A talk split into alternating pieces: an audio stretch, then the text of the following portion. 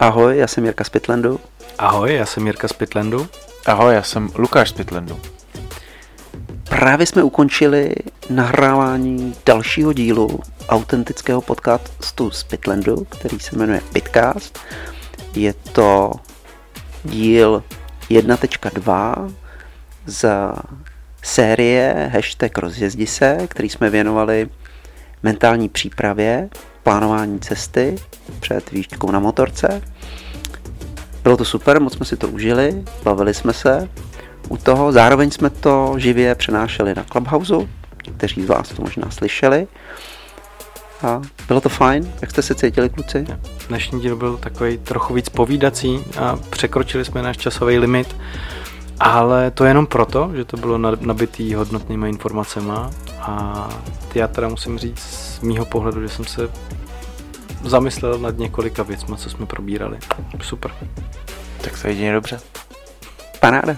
Užijte si poslech a mějte se. Jdeme na to.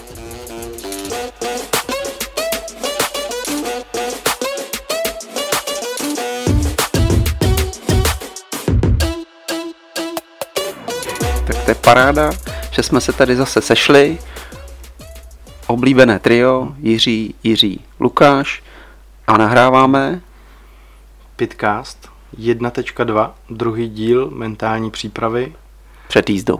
Před jízdou ze série hashtag rozjezdi se. Paráda. A čemu se dneska budeme věnovat?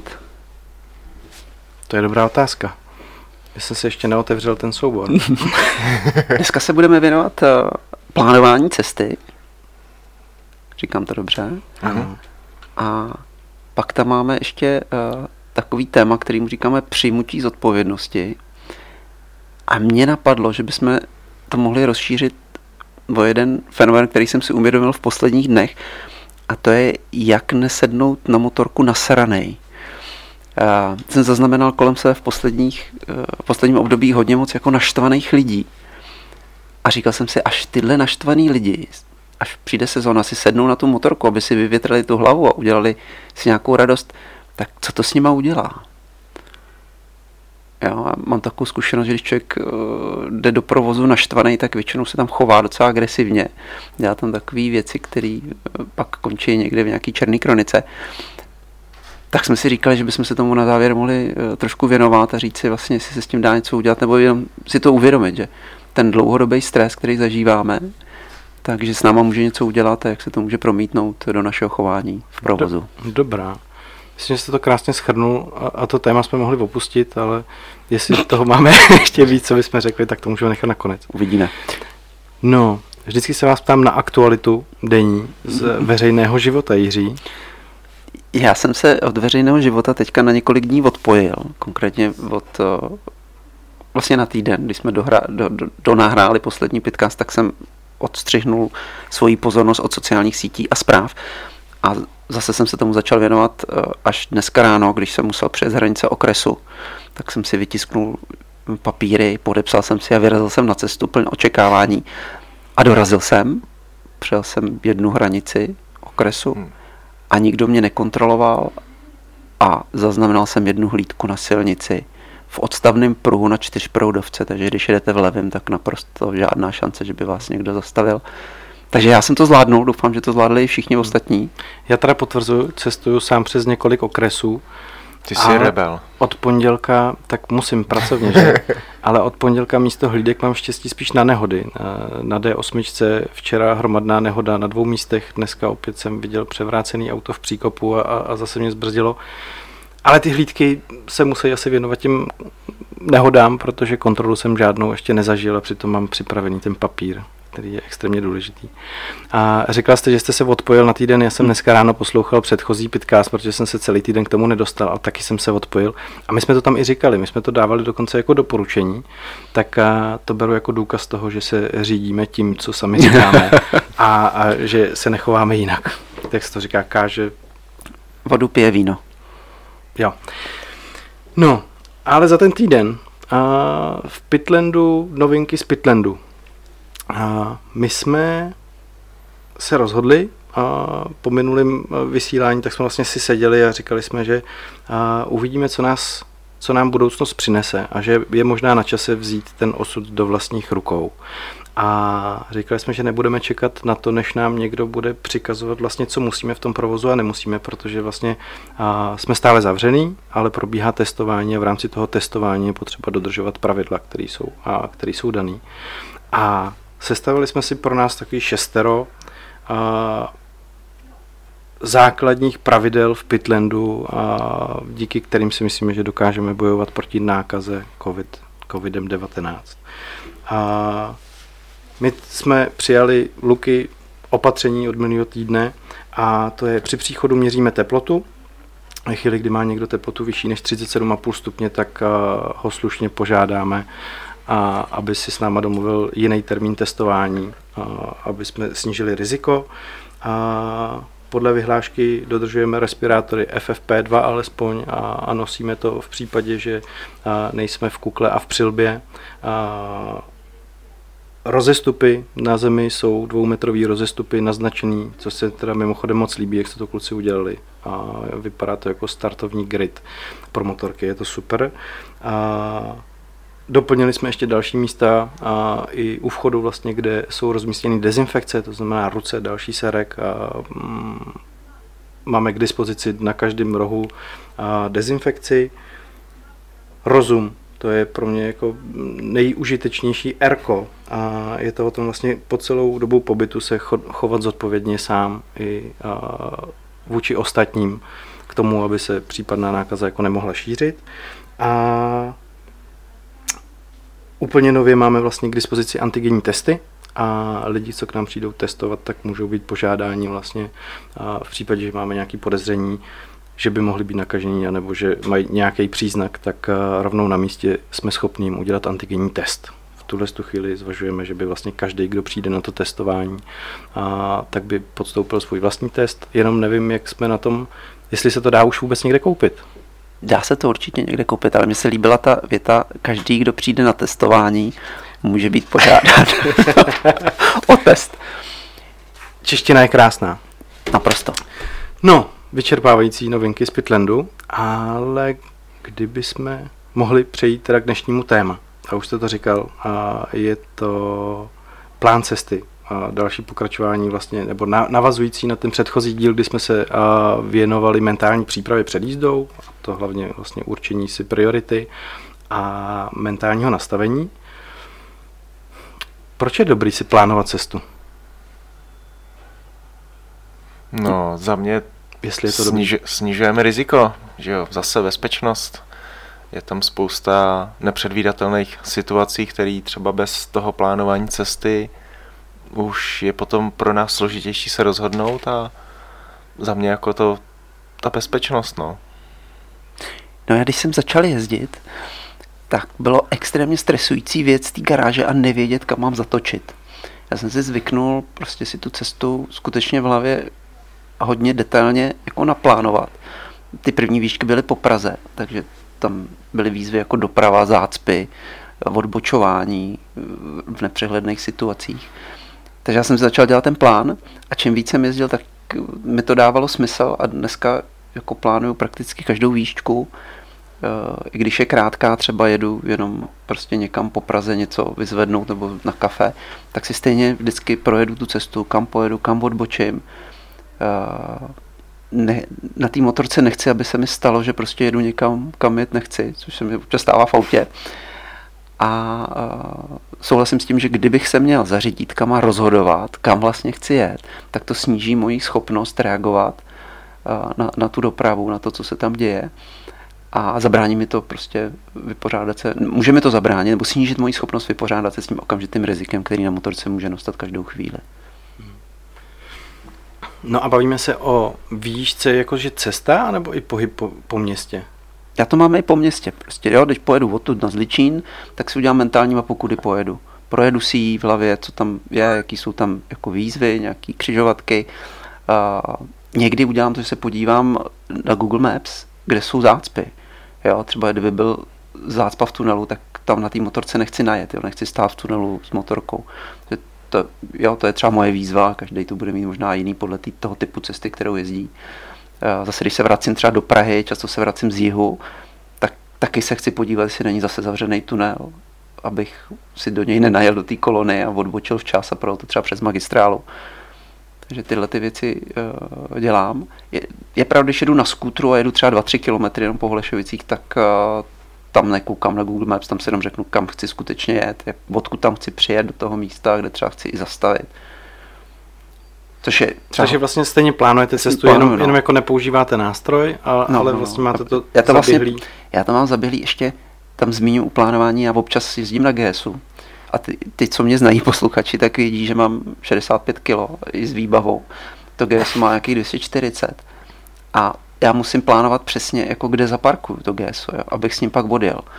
Jo, takže já si dopředu musím opravdu dělat jako podrobný plán, jak s ním budu manévrovat, abych to pak třeba vytlačil nebo dostal zpátky na silnici. Takže i z tohohle pohledu já hodně plánuju. Tak to se nás Jiřím asi úplně netýká.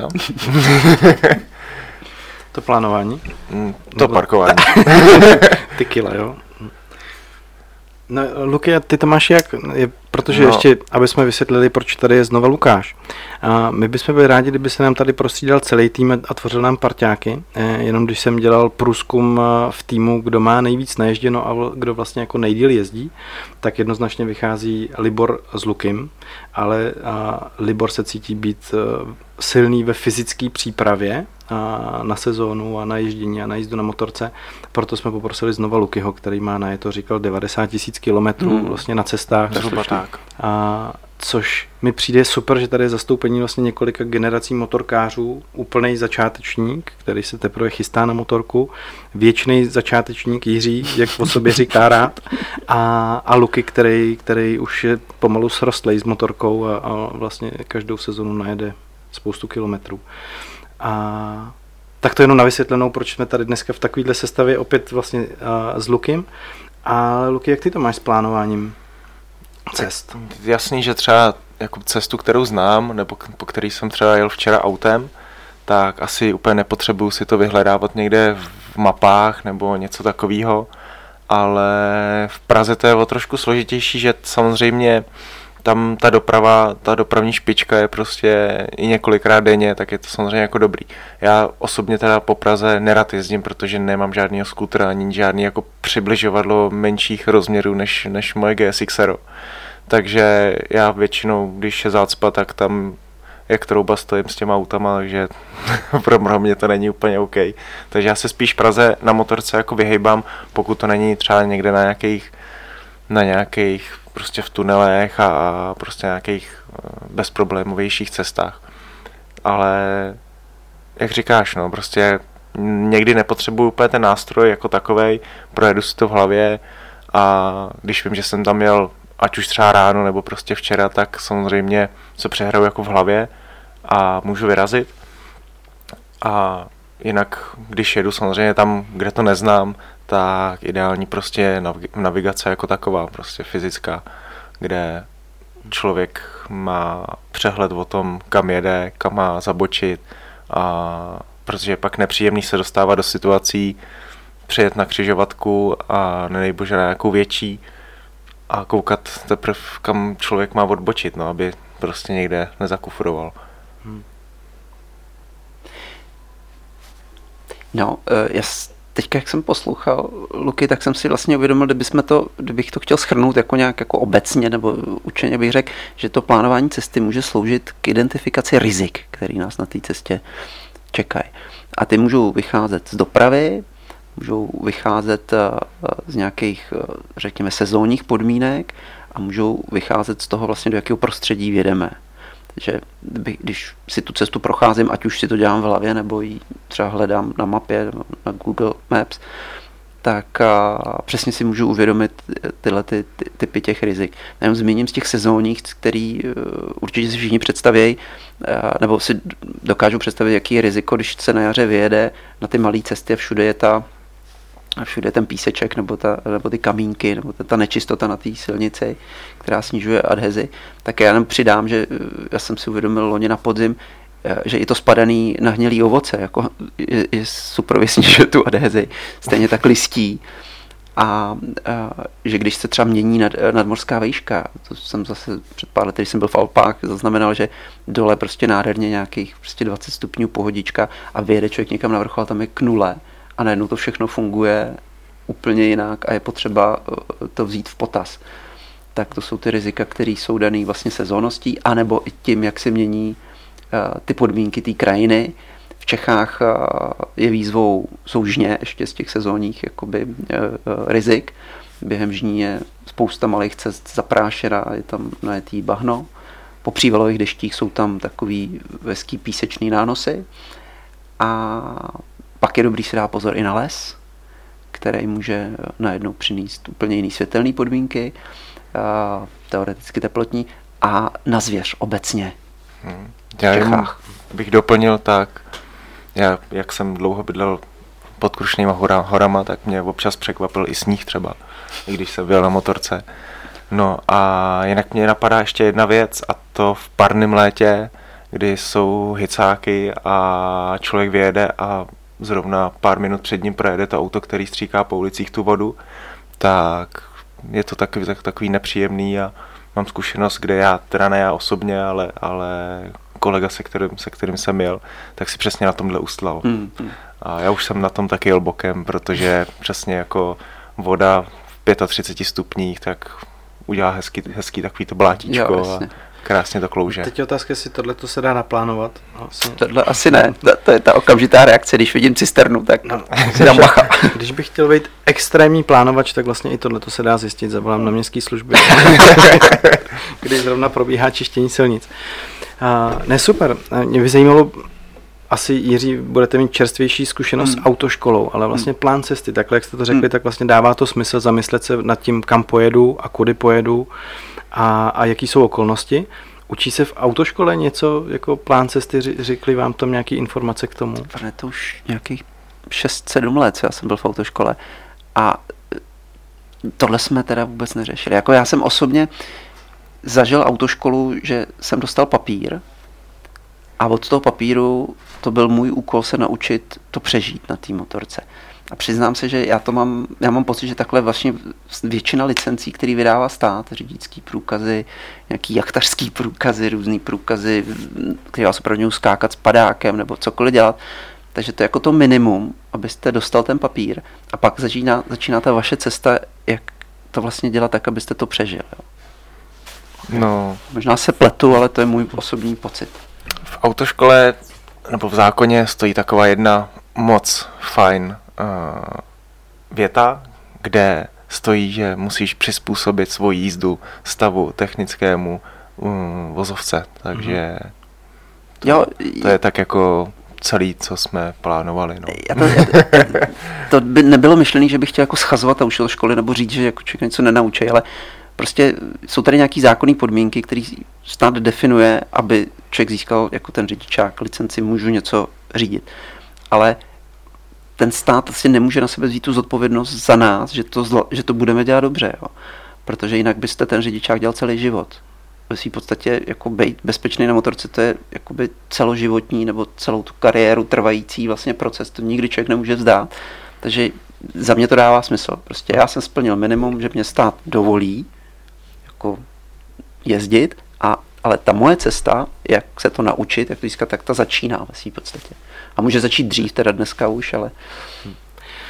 No, cítím, že máme schodu na tom, že potřeba plánovat. Já teda za sebe musím říct, že mě překvapilo vlastně to plánování ve městě. Hmm. A, a, ale dává mi to smysl hmm. po tom, co jste říkali. Vlastně představit si, kudy poje, minimálně jako kudy pojedu a co mě může potkat, protože o to připravenější na to budu. A když se budeme bavit o cestách, hmm. asi spíš než o městě, a, tak co všechno se dá plánovat, nebo co vy si připravujete při tom, když plánujete? Tak za mě to uh, rozděluji vždycky jedu sám, anebo jedu s někým. To je jako trošku jiný plánování. A čím víc nás jede, tím je to plánování, řekněme, jakoby detailnější a do, do podrobna. Asi je důležitější. A no, jako pokud nese, si na sebe berete zodpovědnost za tu skupinu, s kterou jedete, tak pak najednou to začne být jako velký challenge. Hmm. Jo. Tak jestli jít od toho složitějšího možná, tak eh, u těch skupin je, je třeba už úplně na základě si říkat, jestli všichni zvládnou třeba tu vzdálenost dojet vůbec.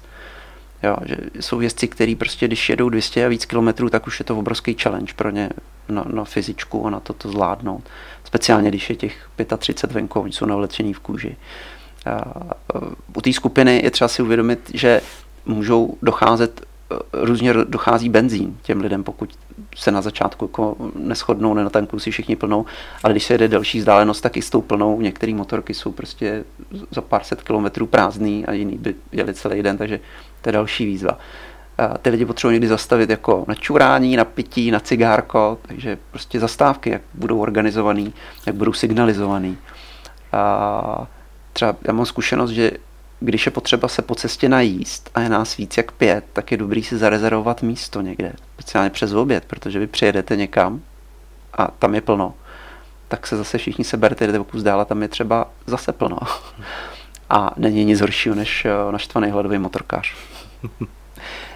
No a eh, u té velké skupiny eh, je potřeba zvažovat i to tempo, který jsou schopní všichni držet.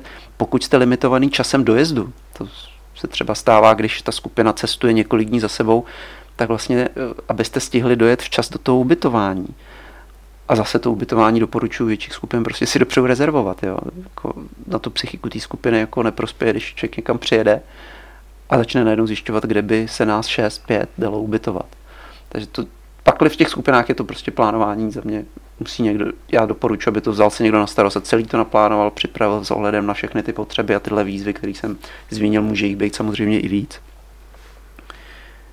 A třeba mazání řetězů. Když se jede 5-6 dní v kuse, je potřeba namazat, kde to namažeme, jak to namažeme, to je taky taková jedna z výzev těch, těch velkých skupin. No.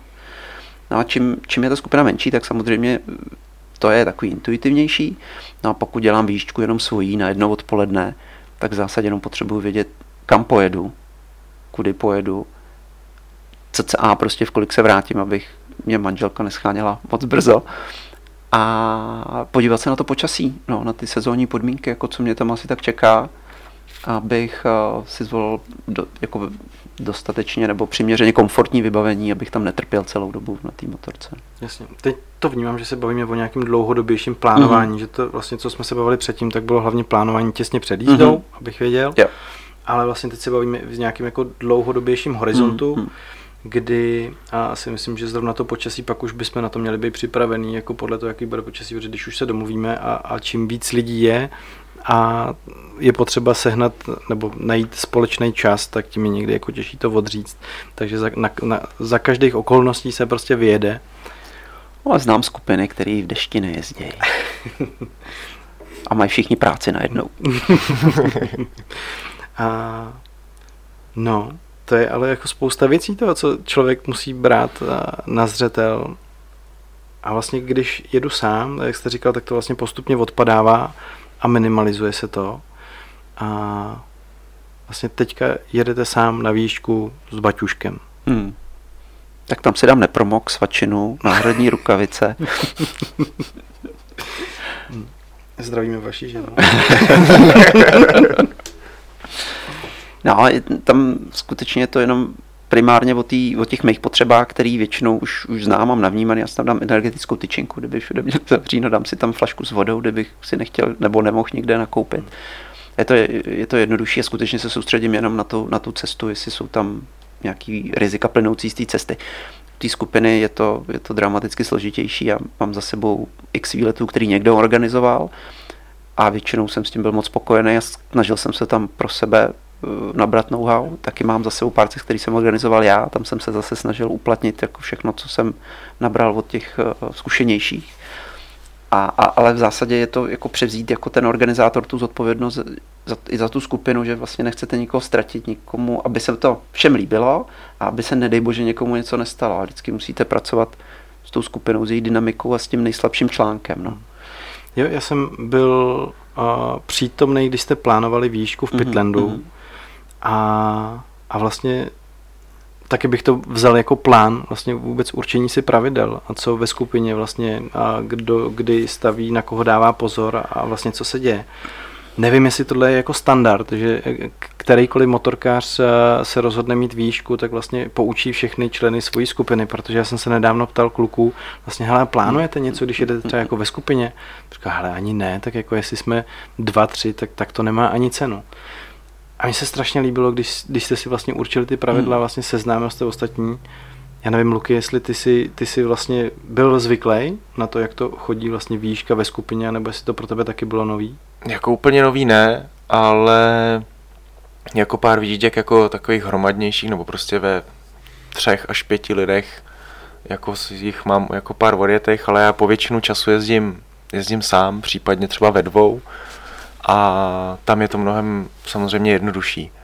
Ale i tak, jako třeba ve dvou, by tam určitě nějaký pravidla mě být měly, ale jelikož já si v vozovkách jako vybírám, s kým, s kým jako na tu motorku půjdu, jako každý má volbu, tak tam je to samozřejmě uh, jiný v tom, že já jsem třeba kolikrát jel prostě se zkušenýma s klukama, co jezdí třeba stejně, stejně dlouho jako já, nebo klidně i díl, takže tam to plyne jako hodně z té intuice. Ale pak samozřejmě, když někdo úplně nový, tak je potřeba mu to nějak vysvětlit a pokud to třeba neví, nebo pokud třeba ten, s tím člověkem jsem se třeba nikdy neviděl, tak samozřejmě určitě je dobrý tomu nějak jako předejít, ale nemyslím si, že v té dvou až třeba tří členné skupině je to nutně potřebný. Samozřejmě je dobrý si říct nějaký jako body na té cestě, jako samotný, aby se prostě fakt nikdo nestratil, i když se jede prostě ve dvou až třech, ale jak říkám, no já po většinu času jezdím sám, takže tohle se mě hlavně teď s poslední dobou úplně moc netýká. OK. No já jsem si připsal do, já si tady dělám takový checklist toho, co, a co všechno říkáte za moudra, abych byl připravený, ale a připsal jsem si teda pravidla hmm. do toho skupinového cestování. No, já možná ještě jenom vysvětlím, eh, já jsem začal jezdit až jako po 40 v době, kdy jsem měl rodinu a už jsem měl pocit, že eh, si chci život jenom užívat a že by měl být už zábava. A měl jsem za sebou i zkušenosti jako z nějakých extrémních sportů, kde člověk občas byl na hraně, takže já možná přistupuju k tomu ježdění jako pro někoho až zbytečně jako opatrnicky, jo. Ale já mám ty zkušenosti, že vlastně, když se to dobře naplánuje, tak se stejně něco posere a musí se s tím člověk vypořádat. Ale ten plán jako omezí ty věci, co, ty, ty nejasnosti na ty věci, že většinou jich zůstane méně, než když se vůbec nic nenaplánuje. Třeba ty výšky v těch skupinách, když se neřekne pořadí, když se nezváží to, jak prostě, kde pojedou ty třeba pomalejší lidi a nechají se třeba na konci a oni se třeba ztratí a vy potřebujete najít a teď nemáte ty komunikátory, anebo už jste auto French u těch komunikátorů, teď ono to všechno ze složití ten proces. Teď se na to stane třeba v zahraničí, jo, ztratíte někoho v Alpách a teď někde zastavíte, zkoušíte se mu dovolat, teď on samozřejmě jede, že vám to nezvedne a vy sednete na motorku, odjedete z toho místa, on zase volá vám a vy to zase nemůžete třeba zvednout. To jsou potom jako nepříjemné věci, takže mě to vede k tomu prostě jako plánovat hodně do detailů, vymýšlet prostě postupy na to, co se stane. Jo, třeba takový super pravidlo máme ve, skupině, ve většině skupin, co jezdíme, že vždycky musí být vizuální kontakt s tím člověkem za váma. A když ho začnete ztrácet, začnete zpomalovat. Takže tím pádem vlastně v tom hadově dáte dobrý signál dopředu, hele, jako jedeme moc rychle, nebo něco se stalo. A těch pravidel je samozřejmě víc. Asi není cílem je tady všechny probrat, hlavně každý na to může mít jiný názor, ale vůbec jako určit si pravidla říct, jak v té skupině pojedeme, si myslím, že je důležitý. Jo. Za mě s tímhle se nedá než souhlasit, protože jak jsme jeli spolu, tak hmm. přesně tohle fungovalo. Ten, ta, ten vizuální dosah je takový v podstatě, když už toho člověka nevidím, tak vůbec nemám přehled, co dělá, nebo jestli vůbec ještě je na té silnici nebo už někde jinde, úplně ve škarpě. Takže samozřejmě ten vizuální kontakt je hrozně důležitý. Neříkám, že musí být jako neustálej. Samozřejmě člověk třeba může si dát prostě tři, čtyři zatáčky jako napřed a pak prostě zpomalit a hmm. samozřejmě i hmm. počkat. Ale nemělo by to tak být, že prostě po půl hodině se zjistí, že vlastně tam nikdo není. no, když bych měl navázat na to, co jste říkal vlastně s těma zkušenostma, eh, já zase mám rodinu, to znamená jako je mi bližší plánovat být opatrnější, než jít jako zbytečně za hranu. a ve věcech, kdy člověk nemusí chodit za tu hranu, na tu hranu. A já teda vnímám podle toho, co říkáte, ještě jako druhý rozměr. Jedna je bezpečnost a určitě vlastně je dobrý plánovat z hlediska bezpečnosti, ale věc, kterou vím, že si extrémně ceníte, tak je čas. A, a spíš teďka cítím vlastně, že tady ty přípravy a ty zkušenosti vlastně jsou důležitější ve chvíli, kdy člověku záleží na jeho vlastním času. A přesně, aby nedocházelo k tomu, když jako dřív člověk nevěděl, co s časem, tak mohl strávit na tom místě tři hodiny a pak prostě někomu nadávat a, vyrazit dál. Ale ve chvíli, kdy chci si toho jako co nejvíc užít a mám jenom jako určitý čas, protože se zase tři měsíce nedostanu s těma přátelema, s přáteli mm. a na motorku, tak a, tam určitě má efekt to plánování. Jo. To, jo. Ta skupina to neocení, když většinu toho dnes strávíme řešením nějakých věcí, které se daly předvídat a vyřešit, místo toho, aby jsme si užívali ty zatáčky. Jak je to vlastně se systémama? Nebo prostě první systém, co mě napadne, je navigace. Mm-hmm. A pomůže nám vlastně u toho plánování cesty navigace? Za mě jednoznačně, samozřejmě. Tam zjistím prostě ať už dopravní situaci, nebo složitost jednotlivých úseků, nebo prostě různý takový ty faktory, co jsme tady zmínili, tak pomocí navigace se dá spousta z nich e, odstranit. Ale jako není to určitě jenom jediný nástroj. Máme jich spoustu a samozřejmě, jak říká Jiří, když plánuje hodně detailně, tak určitě používá víc než jeden nástroj, takže v tom asi nechám Jiřího. Tady asi předpokládám, že se mluvíme o onboard navigacích, který sledujeme za jízdy. Tam já jenom bych každýho jako mu doporučil, aby si zvážil, jestli mu ta navigace vyhovuje, jestli mu dává ty signály, který on potřebuje a jestli ho neodvádí jako jeho pozornost příliš od toho řízení té motorky. Já jsem měl zkušenost, že jsem při ovládání navigace naboural. Auto přede mnou začalo odbočovat, zastavilo a já jsem v tu chvíli něco řešil s navigací, tak jsem se podíval do kufru a pak jsem několik let jezdil bez navigace, teď jsem si teda pořídil minulý rok navigaci, ale velice jednoduchou, která nemá moc funkcí, v zásadě mi ukazuje jenom příští odbočku, je spojená s aplikací v telefonu, kde si můžu tu cestu naplánovat, takže je to takové jako spojený plánování s tou navigací. Takže to teďka zkouším, doufám, že mi to bude vyhovovat i dál, ale za mě tohle je prostě velká otázka si říct, jestli ta navigace mi pomůže, nebo mě spíš jakoby jak, hodí spíš na tu nebezpečnou stranu té mince.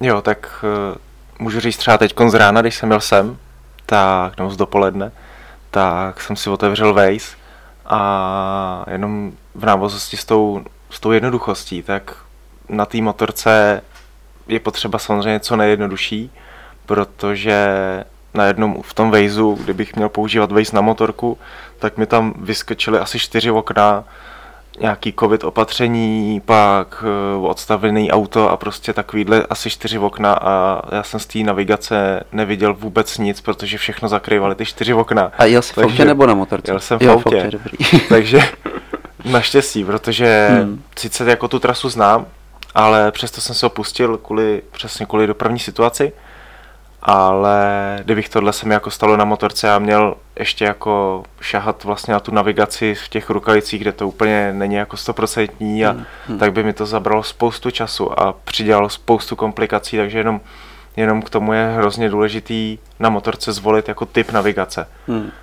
No, bych doporučil každému, když si navigaci pořídí, tak aby eh, nejdřív těch pár výjížděk za začátku si dal jako testovacích, kdy pojede spíš tam, kde to zná, kde to není moc velká výzva a jenom poslouchá nebo sleduje, co mu ta navigace říká, jestli jsou to ty zprávy nebo informace, které potřebuje, které jemu pomůžou jakoby se zorientovat na té cestě. No, ještě, jak se o tom bavíme, tak vlastně je potřeba rozeznat já. Navigaci vnímáme, vlastně už jsem zapomněl, a, a vy jste mi to teďka připomněl, na přístroj, který mu se říká navigace.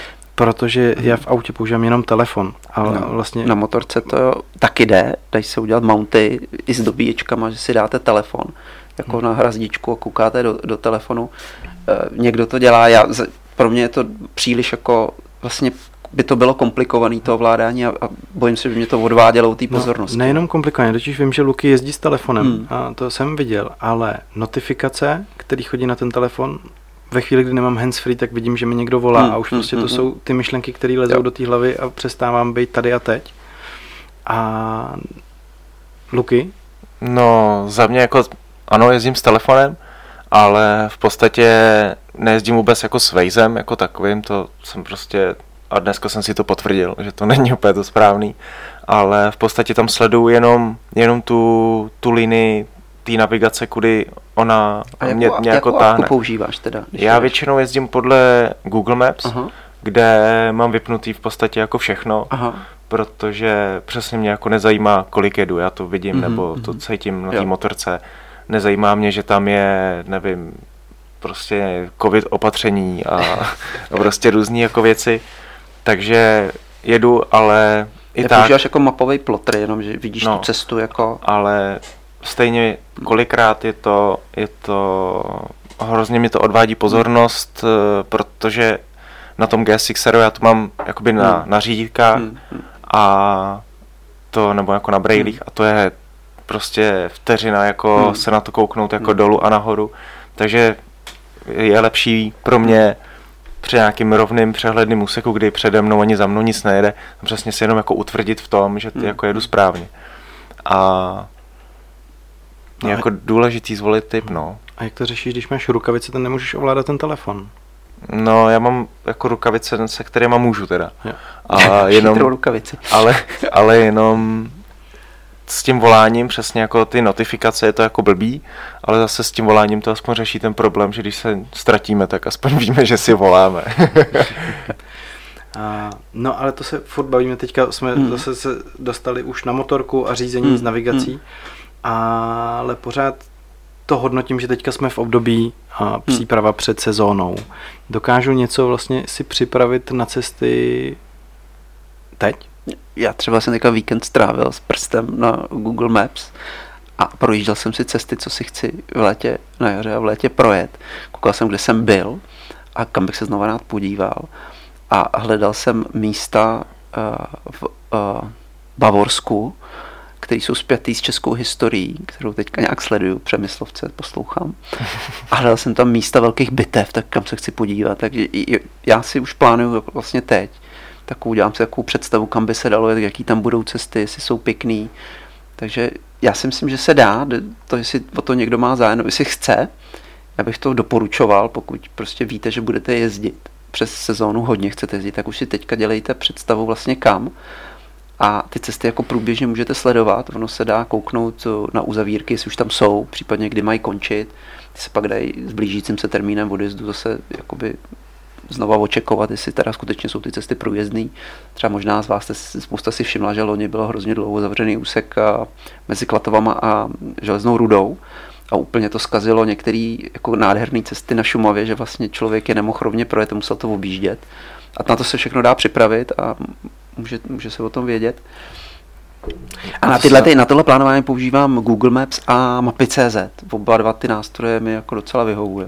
A pak, když si to naplánuju, tak eh, to tam tu přenesu do té své aplikace v telefonu, kterou pak, tam, která mi pak je spárovaná s tou navigací, co mám na té motorce a tam koukám, jak to, kam mi to ukazuje. Takže já si můžu uložit ty mapy Vlastně ty servery to dovolují mapy.cz. No, já teda používám, já používám hodně mapy.cz, ten Google používám jako sekundární, protože ty mi umožňují si, vlastně já to dělám tak, že si to naplánuju a ten uh, vlastně odkaz na té webové stránky, kde je ten plán, tak ten si pošlu mailem, nebo si ho někam skopíruju a když plánu pro skupinu, tak jim to potom třeba pošlu seznam těchto těch, já to dělám pod dní, takže mám třeba pět dní, tak pět odkazů a to jsou výšky na každý den, že ty lidi se na to můžou podívat a, a nějak si to pro sebe zhodnotit, většinou se těšej.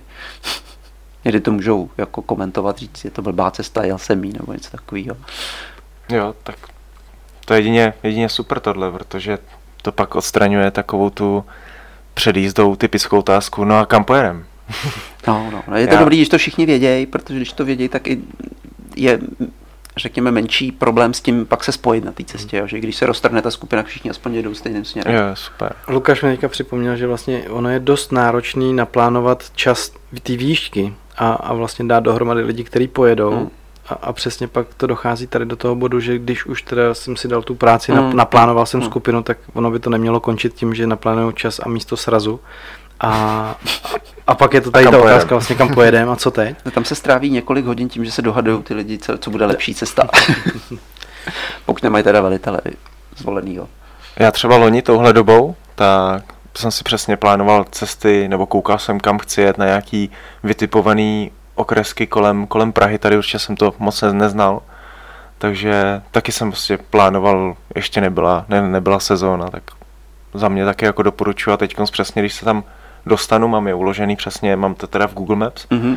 ale když se tam dostanu, tak přesně si říkám, a to je ta cesta, byla moc pěkná, tak jsem si to, jak si to uložím a, a vím, že příště, když tam jako, tak zvolím spíš tuhle, než, než, nějakou, mm-hmm. než nějakou hlavní cestu někde, někde tam magistrálu a tak. Já ještě k těm navigacím na té motorce, jo, těm onboardovým, mám zkušenost, že je potřeba velice opatrně volit ty waypointy, to jsou ty průjezdové body. Protože když ten waypoint nedáte na té silnici, kterou pojedete a dáte ho třeba o pár set metrů vedle, tak se vám třeba stane, že s tou skupinou pětkrát pojedete, projedete po návsi. A to už vám ty místní začínají tleskat, že děláte tu Jo, ono vás to pořád žene jako dokola vlastně. Aha, když ten waypoint minete, minete, neuvědomíte si to a jako neodkliknete si, když to na té navigaci jde, že ho vlastně rušíte, jedete dál, tak ono vás to vodí v kolečku pořád dokola. To je pěkně nevděčná role. No, to je mám naštěstí celkem dobrý orientační smysl, tak a navíc nevodím ty skupiny, takže pro mě to snaží. Zavedli jste někdy skupinu někam? Hmm. Kam jste úplně nechtěli? No. Mnohokrát. Já ty už je tak. A všem se omlouvám, teda, když si to poslouchá a zaved se mi někam do slepého konce, tak mi to, hrozně mi to mrzí doteď a pracuji na tom, aby už se to nikdy nestalo. No, už je to jako hodně dlouho, ještě jsme měli, ještě jsme měli malorážky, ale zaved jsem, no, přes, přes čtyři zákazy vjezdu a v Ústí, přes Mírový náměstí, tak tam byly čtyři zákazy a po čtvrtém už nás chytli, že už ten pátý neprojedeme policajti, takže pak teda naštěstí jako chytli jenom jednoho, takže jsme se mu skládali na pokutu, no, ale od té doby asi jsem radši nikdy nikoho nevodil. no dobrá, Jiří, a k tomu plánování ještě. A ono asi, ať už jsem ve skupině, anebo jedu sám za sebe, tak já tady mám napsaný od vás jeden bod. Nejsem tam sám. Přijmutí odpovědnosti. Jo. A koukám, že už je 12.43, nám to uteklo dneska hodně rychle. To je paráda. No, uh, já mám takový názor na to, co se děje jako v dopravě. Jo. Si myslím, že v dopravě každý dělá maximum pro to, aby splnil svůj cíl dostat se z místa A na místo B.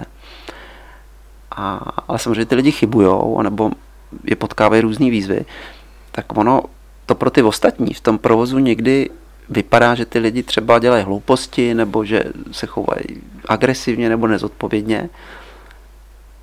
A vytváří to někdy ty situace na silnici, které jako nechceme vidět a bavili jsme se, že když jsme začali natáčet, že občas to skončí s kolizí s motorkářem, takže motorkář někomu nadává nebo mu kope do dveří a to úplně není eh, to, co by tu situaci řešilo. A já jsem pro sebe přijal vlastně takovou pozici, že já jsem aktivně zodpovědný za ten výsledek té své cesty na té motorce že musím respektovat to, že všichni někam jedou, že vši, ty priority těch lidí jsou prostě stejné jako ty moje. Jo, oni třeba vezou manželku do porodnice, nebo jedou za dítětem, co si uřízlo ruku, nebo jedou k rodičům, kteří jsou na tom špatně.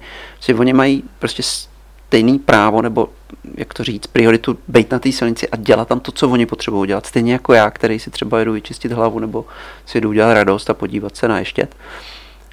A že to naše, že já jsem souča- aktivní součástí toho systému, který má umožnit každému, aby se bezpe- bezpečně dostal z toho místa, z místa A na místo B a že je to o spolupráci a že já musím počítat s tím, že ty lidi mě třeba neuvidějí, anebo že udělají něco, co mně se nebude líbit.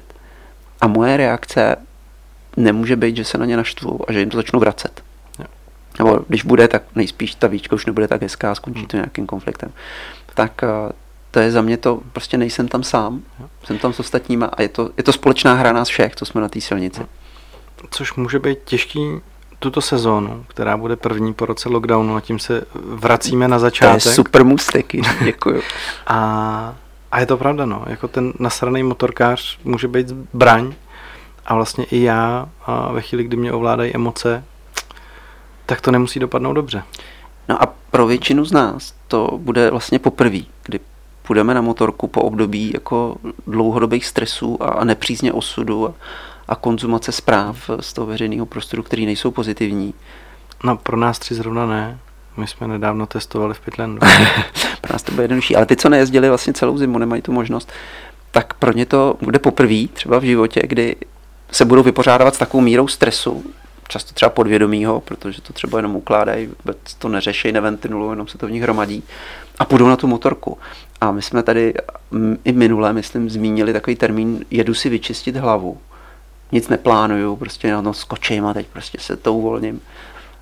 A e, to je ta věc, o které jsem na začátku, že mi to napadlo, že vlastně teď je to velká výzva vlastně, jak to přežít takovýhle moment, protože se může stát, že opravdu dojde k věcem, který jsme zatím nezažívali, nebo jsme, jsme nečekali, že prostě se ty emoce uvolnějí a teď to půjde všechno ven a co budeme dělat za těma řídítkama, a, anebo i za tím volantem.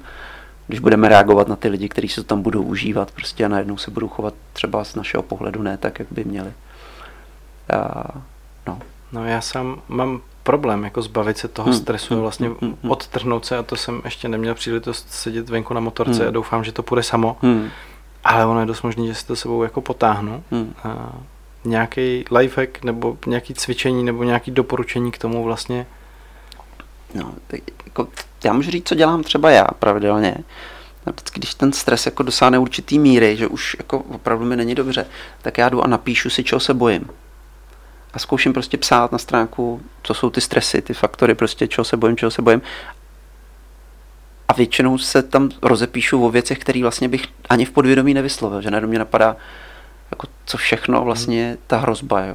Že už jsem starý, že už se neuplatním, že ten svět je nový, že po té krizi už vlastně nebude pro mě místo a různé takovéhle věci, kromě toho teda, že se člověk třeba bojí o rodinu, o, o, o příbuzný, který jsou třeba nemocný zrovna s covidem a tak, tak se tam objeví zajímavé věci a to uvědomění si, e, vidím to napsané, tak to dokážu prožít a většinou to dokážu poslat dál a uvědomit si, že vlastně, že to tak zlý není, hmm. jo, že vždycky říkám, pořád nás nebijou a nestřílej do nás, tak ještě to není tak špatný. Tak to je jedna rovina. Zvědomění strachu. No, zvědomění hmm. strachu, potom se s ním líp vypořádává. A já bych doporučoval uh, v tomhle období hodně se věnovat sobě, pokud to děláte na nějaký duchovním rozměru, nebo prostě zkusit být sám se sebou, třeba v přírodě. Jo, jsme mluvili minule, myslím, o meditaci, o buddhismu. Zkuste to sklidnit, zkuste se odpojit a jenom prožít vlastně, co se s váma děje. Potom je lepší šance na to, že se s tím člověk vypořádá, než když vlastně to přechází a neuvědomuje si to. A myslím si, že to na každém nechá nějakou stopu, i když to tak nevypadá. To je skutečně pro, po několik posledních generací my nemáme zkušenost s takhle velkou mírou stresu, kterou prožívá vlastně celý svět najednou. No, cítím, že nemáme univerzální radu. Časem, ale no. napadá mě vlastně... Drogy by mohly ještě. na motorku určitě.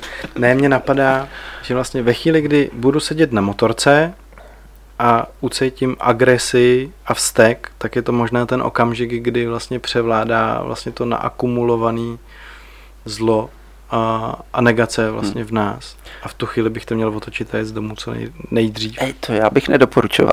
Vy jste minule uh nebo minule jsme tady nějak mluvili o tom, co mám udělat, když si uvědomím, že ty myšlenky nejsou koncentrované na tu jízdu. Já jsem říkal, že si myslím, že by bylo fajn zastavit v nejbližší příležitosti a zkusit si to v té hlavě srovnat. Jo.